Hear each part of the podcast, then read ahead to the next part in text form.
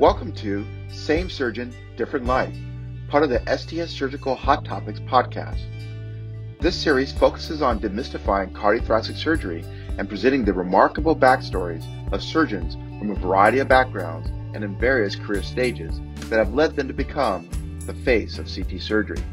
I'm Dr. David Tom Cooke, and in each episode, Dr. Tom Varghese and I will get to know more about our colleagues, the obstacles, the success stories, trade offs, and pivotal moments that have shaped their careers as well as their personal missions. The opinions expressed in this podcast are those of the participants and do not necessarily reflect the views of the Society of Thoracic Surgeons. In this episode, we talk with Dr. Leah Backhus. Dr. Backhus is an associate professor in the Department of Cardiothoracic Surgery at Stanford University. She is also the section chief of thoracic surgery at the VA Palo Alto Healthcare System. Dr. Backhus is the director at large on the STS Board of Directors and she's an accomplished health services researcher. In our conversation, she talks about growing up in Southern California and attending Stanford and USC. We discuss how we almost lost her to the specialty of neurosurgery, and she provides insight on the intersection of being an African American, a woman, and accomplished surgical scientist. Please join us for this wonderful conversation. Well, welcome, Dr. Backhus. I really appreciate you coming out and talking with us today and, and allowing our members and the rest of the community to learn more about you. Thanks so much, David. This is really a nice opportunity. Um, I think that it's it's a it's a really nice means of STS filling a need, which is to increase visibility and do what we can to think outside the box to keep us all connected, especially nowadays. Yeah, you know, how how are you holding up? Okay. I mean, you know, it's it's it's good to have work, honestly. You know, I mean, um, when I look at other friends, you know, who who don't have the opportunity, if you will, you know, to kind of break up some of the monotony by going into work and interacting with people and kind of uh, having reminders of normalcy. Uh, the alternative is hard. It's harder. So this is good. You know, in talking how this is affecting everybody uh, in our country, um, you know, you are not only with your appointment at Stanford, uh, but you're head of this, uh, you're the, the section chief of thoracic surgery at the Palo Alto VA. And a very older population of our veterans with challenging health needs. What's been the situation at the VA in this during this COVID 19 pandemic? Yeah, I mean, you hit the nail on the head because the veteran population, I'll preface things by saying I absolutely love being a VA surgeon. I mean, it is one of the most rewarding parts of what I do. Um, I really think that all VAs need to be populated by providers who truly get it and who feel a vested interest in helping our veterans. It's not really, it shouldn't be a place where you sort of send old surgeons and doctors out to pasture and it shouldn't be a place where you send brand new folks out to go and experiment and sow their oats you know? It really needs to be a thoughtful placement of people that get it. So i'll get off the soapbox now though to say that i you know um, you're right in that they are a very unique population. Um, they're incredibly um, grateful most of the time very accommodating. Um, they're I, I think that they're an easy population to work with when it comes to sort of going through some of the nuances of, of how and why procedures uh, and, and treatment should be done. Um, the social issues can be a lot bigger of a burden that you're battling a lot of the time. And the VA has done a decent job, I think, about trying to address some of those social issues. Uh, and if you compare and contrast it to, say, for instance, my training at big LA County Hospital, where you didn't have the infrastructure of the social support services to truly try to help push forward that primary agenda of improving somebody's health, uh, then then it's incredibly more challenging. So, um, but it but it's been really impactful because you know the VA system is so much more than just um, the, that VA hospital, that large flagship VA hospital part of a huge network. And a big part of that network are both outpatient clinics, but then also a lot of our nursing homes not just the primary nursing homes, but the nursing homes that we're contracted with. And we saw huge outbreaks of sort of both nursing and kind of the other various tiers of rehab, long term facility places who'd had local outbreaks, and all those get funneled into those central large uh, tertiary hospitals. And so that impact was not minor, at least not on us. Um, uh, locally here. Uh, and uh, just like with anything, there's sort of this little bit of an X factor when it comes to this population because they can, on surface, seem very fit, but uh, beneath the surface have a lot of issues. And so the last thing a lot of them need is to have COVID 19 on top of everything else. So, um, so it, it's been quite impactful, but I think that the VA has done a pretty reasonable job at keeping up with their PPE and kind of shifting resources around, centralizing care, and doing a lot of the things that you would expect and want to have a um, closed healthcare system to do. Yeah, it's, it's fascinating. Where you know, I think the VA has gotten some negative publicity in the last five years, but if you if you look at a lot of the VAs, and Palo Alto included, um, many of them are, are, are have close ties to academic medical centers. Uh, and you, you point out the fact that you can that many of them are staffed with skilled, highly trained surgeons such as yourselves because of those close ties to academic medical centers. I, I assume that's the, the same way at Stanford. Yeah, I mean, they do have this saying in the VA, like you've been to one VA, you've been to one VA. So they do differ significantly in a lot of regards. But one of the one of the common themes, as you mentioned, is the fact that most of the large centers, I don't know if all, but all that I know of anyway, have some sort of association with a local academic medical center. That association can be highly variable. So you can have some where it's ironclad, like here would be an example. Seattle would be an example as well. Uh, VA West LA, all the three that I've worked in. Um, but then you can have others where the association is a lot more loosely connected. So, um, you know, and a lot of it is, is, is local and institutional politics and whatnot. So you, you mentioned the, the Seattle VA and the Palo Alto and LAVA, and it, it, it, it displays your West Coast uh, background and, and, and upbringing. Uh, you grew up in Los Angeles, um, uh, went to public uh, schools and public high school, uh, went to college at, at Stanford. I, I, won't hold that against you being a Cal grad. Uh, many of our, our audience is from the East Coast and the Midwest, so all, all they know is Red Sox, Yankees, and Michigan and Ohio State. But right there, there are other uh, hardcore rivalries like Cal, Stanford, and USC for training. So you, you grew up in, in Los Angeles and raised by a single mom who undoubtedly instilled in you a, a sense of hard work and dedication. How has that background shaped you as, as you, who you are today? You know, I I've consider myself incredibly fortunate. You know, my life could have gone any number of, of ways, honestly. And, you know, obviously, I mean, I think that there's some amount of resiliency and sort of in, innate um, aptitude and that sort of thing. But I don't think that that's that's not the message I want to highlight. The message I want to highlight is the is the power and influence of your surroundings, your environment, the people around you. I think many times that people make really poor choices because of a perceived lack of uh, other options.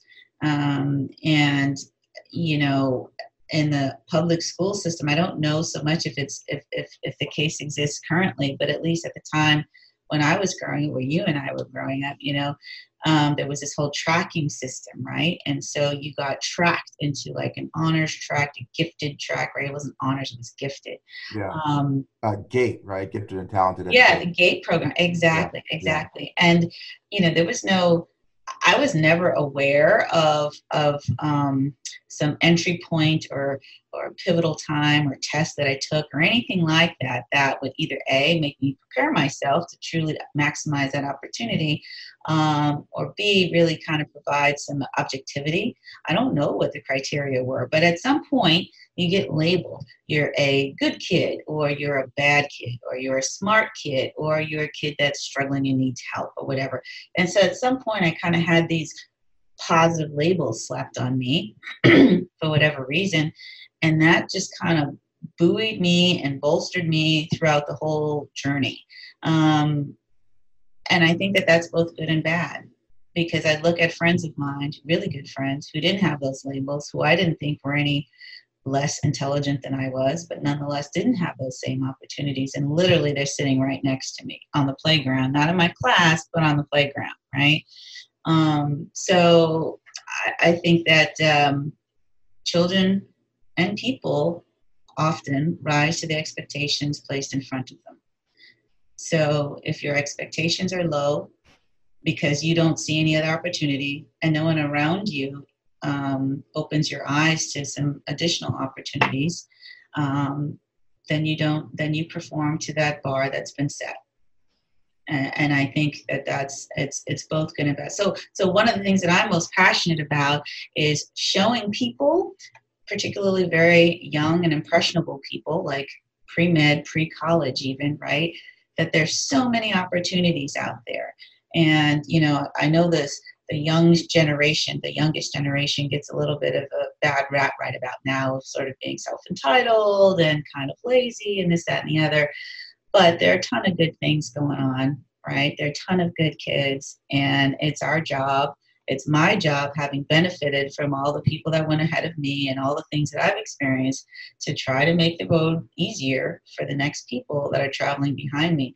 And everything you do is impactful. I mean, you know, um, and you've got to embrace that, not run away from it. You know, you mentioned sort of tracking in elementary school and sort of what happens in elementary school sets the foundation for success further. I almost seem like um, there's almost like a reset and a restart at every stage, whether you go from elementary to middle or, or junior, junior to high school, college, med school, even, and even residency do you see that sort of tracking or labeling or stamping of expectations in sort of the higher graduate medical education level, such as general surgical residency or, or even cardiothoracic fellowship or even junior faculty academia? I think that at some point it morphs into biases. Um, and that you may or may not be privy to whatever the biases are that people have. They may be overt, they may be unconscious, they may be covert, etc. But nonetheless, those are the things, in my opinion, that dictate the the bars and where they are. And some of the bars are visible, and a lot of them are invisible. Um, and therein lies the challenge. Um, I mean, I've certainly had instances where people have told me that they've been pleasantly surprised like you know right? Like um uh if i've done a cardiac case in training and like wow that you know you did like really good like surprisingly so like the expectation should be that i should do well right? Yeah. Not that i should not do well because I'm actually not going to be a cardiac surgeon, but I really like thoracic, but simply because I've done all the prerequisites to be here and now I'm standing across the table from you, and that should be the expectation. That's just one small example, but the point to, to your point, um, I think that that um, those expectations actually wind up uh, morphing into um, people's preconceived notions and biases. As I like to tell my trainees, I know you got straight A's and college. So you should be able to answer this question for me. That's my expectations for you. That's right. I'm sure they all rise to those expectations. exactly, exactly. So, you know, from my understanding, you originally wanted to be a neurosurgeon. And so what happened? What, what how did you end up in thoracic surgery? What happened? Um, good fortune. No, I'm just kidding. you, you wised up. right. exactly. Um, what happened was a very unwelcoming reception into my little fledgling foray into the world of neurosurgery. Um, I was told by the chair at the time that their department was only interested in um, folks who graduated from Ivy League um, schools from both undergraduate and medical school. Now, I never felt that my pedigree of Stanford and USC would be a hindrance, but nonetheless, I was being told in no uncertain terms that it was. Um, and I, that was a bit of a slap in the face um, because it also there was there, you know that was like the entry that was that was the opening salvo that wasn't you know like you didn't even try to get to know me you made no effort to see what else could lie beneath the surface. And it, and it wasn't necessarily about gender or race. It was about my schools which i had never thought to even question.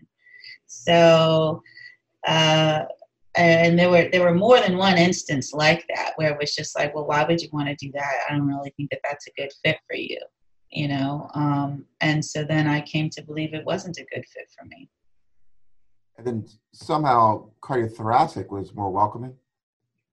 It was which probably is a shocker for a lot of people but it was. I mean right like you're you're such a creature of your exposure. You're you are the you know um, the product of the things that you've been exposed to and how you've absorbed them and integrated them etc and at usc for both medical school and for, then for general surgery i had such positive um, uh, interactions with uh, all of the surgeons that i felt like this was this was going to be a really good fit for me yeah so, it, it, goes to show how just a, a little bit of humanity, so to speak, can go a long ways. Uh, you know, tell me a little bit about sort of those interactions you had at USC that put you on this path. I felt that I was um, that people actually cared to know who I was. And, you know, some of that has to do with the nature of the beast, right? These are sick patients, they're acutely ill. You, as a junior person, spent a ton of time in the ICU all day, every day, late at night. There were no hours restrictions back then. And so, what do you do when you're waiting on the x ray or that next blood gas to come back? You know, you are sitting there at the nurse's station eating it, your, you know, umpteenth graham cracker and apple juice. I like the, the ginger ale and cranberry yeah, like you're shooting the breeze and talking about life and what you might want to do and how this can factor into your life later. And I never had a negative connotation like, hmm, why is this uh, chief resident or even attending here at two in the morning with me? Which I could imagine many people would think that, like, that sucks. I don't want to be here in the hospital at two o'clock in the morning. So it could have had the opposite effect. But if it did, then it's not right for you, right? So um, all those interactions were really important to solidify my interest. You know, you you talked about some of those interactions, and I imagine uh, at USC, you know, you had Vaughn Starnes around to guide you. I, I saw you you publish with the, the Meisters um, you know, moving on to your first faculty position at UW with Doug Wood there and advancing to uh, your second faculty position at Stanford with the Joes, you know, Joe Shrager and Joe Woo. Joes. You, you've, you've had a lot of mentors and guidance, and many of whom did not look like you uh, and did not have uh, your big picture shared experiences, yet somehow have been effective uh, in your uh, professional development and in clinical development.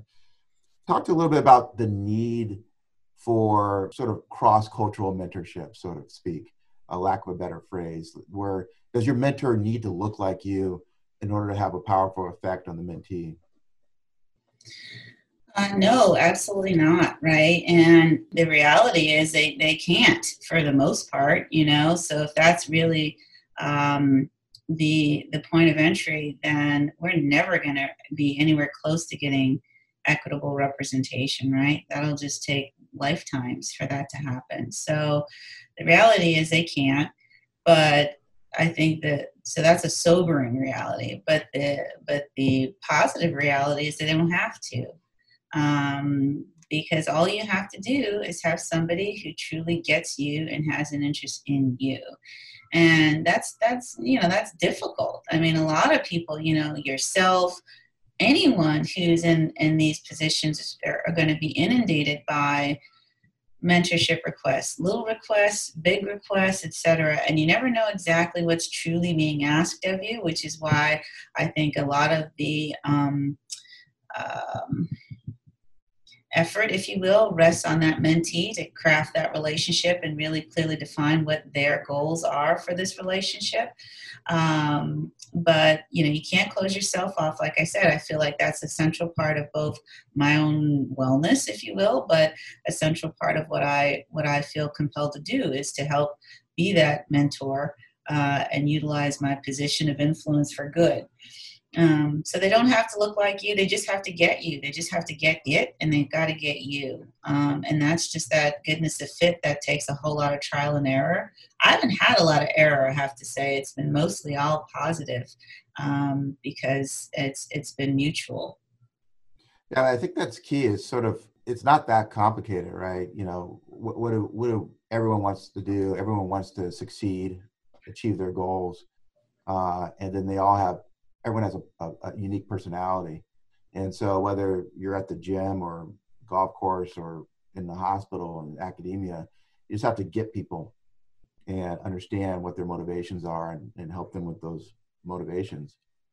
Yeah, I mean, I think it takes a lot of introspection, right? Like we're not, we don't take enough time to carve out quiet space to just really be self-reflective and just think. Like, I mean, some people exercise a lot and like if they're running that's their thinking time or in their commute that's their thinking time or whatever. But i think many of us myself included suffer from uh, not carving out enough time to do that thinking piece and be reflective. But if you do so then you figure out what makes you tick. You know what do you need to be successful? I need to feel that um, there's somebody who gives a crap about me in this space. That's me. Somebody else may not need that.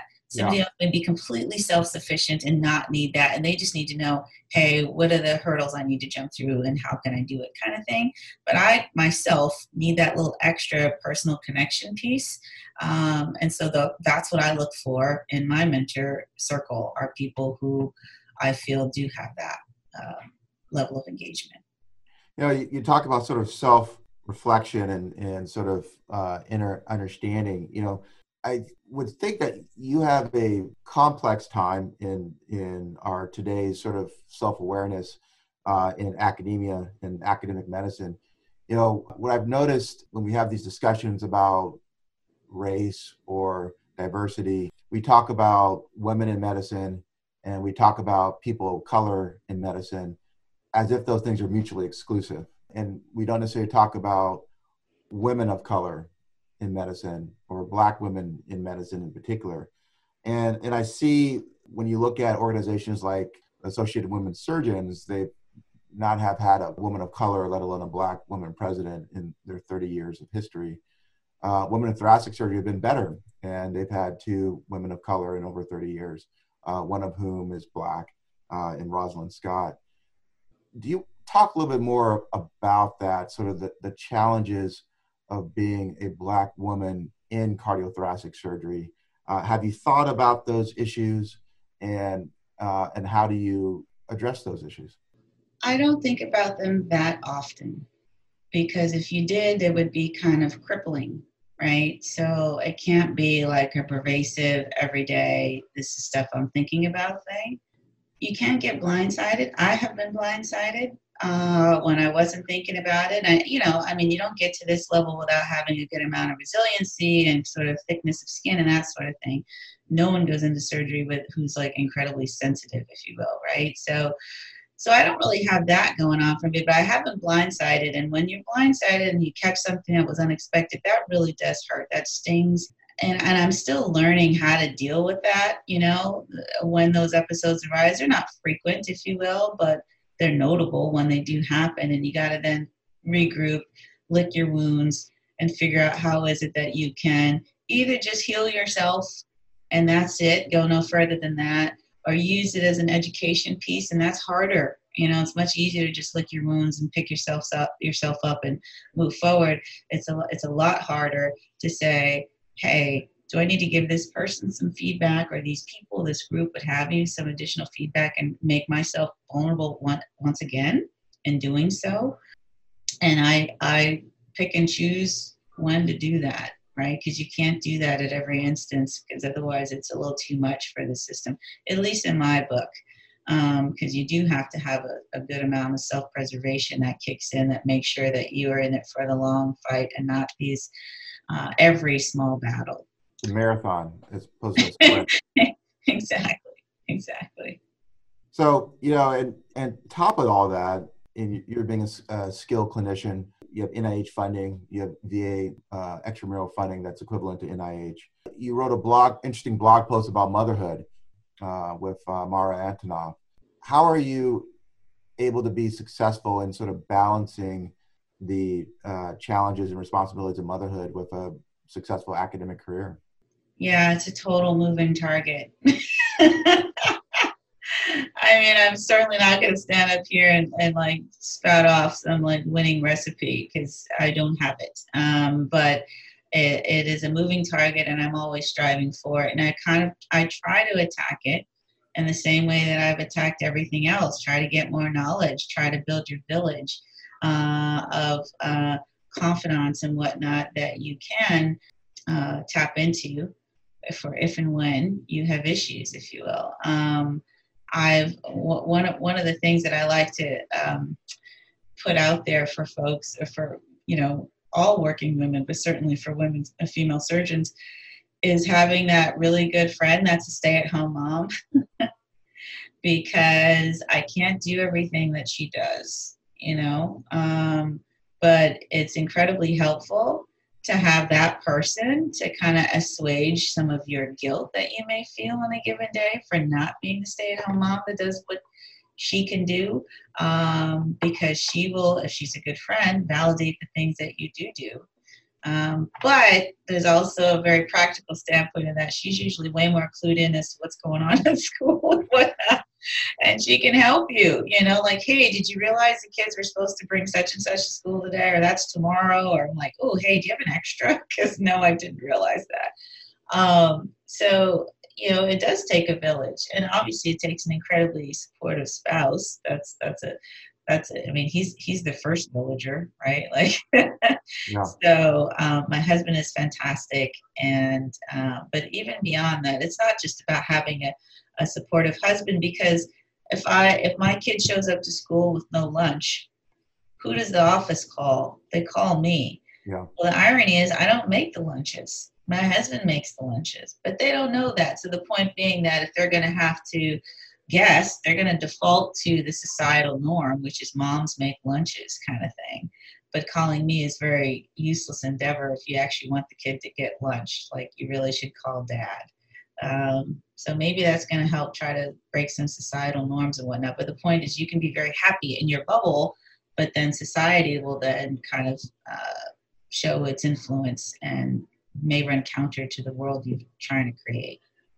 And I imagine you, um, you and your your husband, just like you approach everything else uh, in life, have a plan, right, and strategize. You know, whether it's whether it's field trips or school class projects or or anything like that. So uh, you're able to sort of plan things out and and figure them out and and make it happen.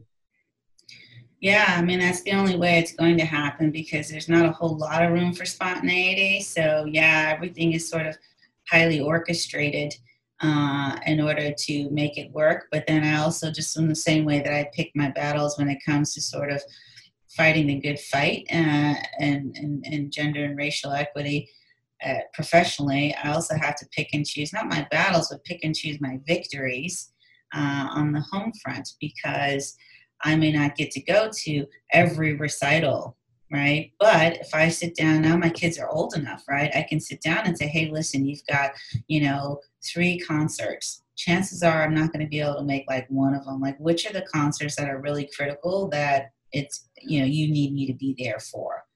And and engaging the kid you set the expectations and then hopefully that kind of you know preempts a whole lot of tears or anger or you know um, um, resentment that could build later. So yeah. Have you done uh, take your kid to work days I have taken my kids to work, but it wasn't. It, I mean, it wasn't like on a, the scheduled, the national take your kids to work yeah, day yeah, kind of thing. Yeah. But yes, they've both been to been with me to work. Yeah. Yeah. Yeah, mine is not yet old enough to come into the operating room. Yeah, I don't know what the age is for that. I think of my two kids, my daughter would be the only one that would actually want to come in the operating room. I think my son would be completely grossed out and he couldn't handle it. you have to maybe uh, do a frog first to kind of yes transition them. you know, you, you mentioned uh, that your greatest achievement has been the TSRA Magoon Teaching Award um, which is, is a very prestigious award. So congratulations on Thank that. Um, why is that your greatest achievement? Because it comes from those who really don't have any vested interest in your success. And so, in my mind, it's kind of the most independent award that I've that I've received, and because it's something that validates a core part of my being, which is trying to be an educator and influencing uh, younger people around me. So it's validating, and it's and it's uh, probably the closest thing I'd get to uh, an independent uh, accolade. So, and it's something I really enjoy doing. I don't really think hard about like oh i'm going to go into teaching mode we're going to do this case i'm going to like i don't really think about that stuff and so um, yeah you get your teaching evaluations all you know throughout uh, your academic life if you will but um, do you really know if you're doing a good job yeah, yeah. you don't necessarily yeah it's hard to to uh, you know obviously there's board scores and uh, but it's it's hard to say. You know, are, are are you making a difference the same way that my teachers made a difference in you, right? Right. Um, uh, but a award like that uh, shows that your trainees are are thinking about you outside of those uh, education encounters. Absolutely. So you know, you, talked about sort of the, the, trainees, which are our future you're a thought leader and and uh, innovator. What do you see as the future of cardiothoracic surgery? Where where is our specialty going? Yeah, that's such a hard question. I always struggle with answering that one because I, I think it's it's so multifaceted. Um, I mean, I think that we're forever trying to reinvent ourselves, we as the surgeons, and uh, maintain our position. Uh, so we're always jockeying for a position and trying to maintain it in the space of treating disease X. Uh, but I think that now more than ever, the silos, the walls of the silos are being broken down. And you really have to consider yourself as so much more than just that technician that goes in and extracts something or reconfigures someone's plumbing or installs a new stent or whatever, that you've got to actually um, think bigger. Uh, and you've got to really hone your inner uh, professional skill set. You know, you don't get to just go run off to the operating room and you're the king of the mountain and your own little fiefdom and that sort of thing. You've got to actually play nicely with others in the sandbox and not just play nicely, but build amazing sandcastles. You know, like, um, so I think that the, the, the bar is is is raised. I don't honestly know what that's going to look like, but I think that um, the challenge for us is to continue to maintain our seat at the table at minimum, and to try to be part of the drivers of the ship as opposed to being totally reactionary and being potentially left off of it uh, completely. It kind of goes back what you said in the beginning about at the VA uh, during this COVID nineteen pandemic. You know, thinking of different avenues for our patients' success, whether it's what skilled nursing facility they're going to go to afterwards, uh, physical therapy after your surgery, pain management and long term pain regimen, cancer survivorship surveillance. It's uh, layers of complexity that are in our specialty, uh, whether it's thoracic and that perspective or car, uh, adult cardiac and uh, aortic disease and that perspective that, that lends itself to sort of cognitive granularity. Absolutely. And in doing so, I think that we're going to be able to better take care of people.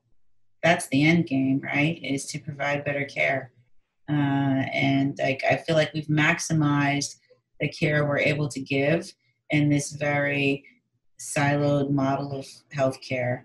And so the challenge is to break down the walls, look at the whole continuum of care of an individual patient, and figure out the ways in which we can work collaboratively to improve it. Because we've done it individually, and now it's all about collaboration.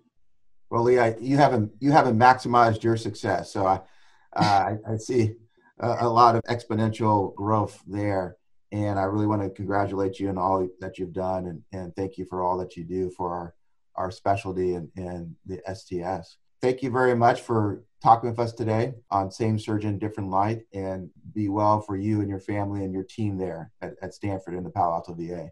Well, thanks so much, David. I really appreciate the opportunity. It's an honor and a privilege, and I, I can't wait to see the rest of the series as it comes out. This has been Same Surgeon, Different Light, a podcast brought to you by the Society of Thoracic Surgeons. Thank you for listening. If you like this podcast, please rate it five stars and let your friends, trainees, and colleagues know about it. On social media, you can use the hashtag the face of CT surgery. More information about the Society of Thoracic Surgeons is available online at sts.org.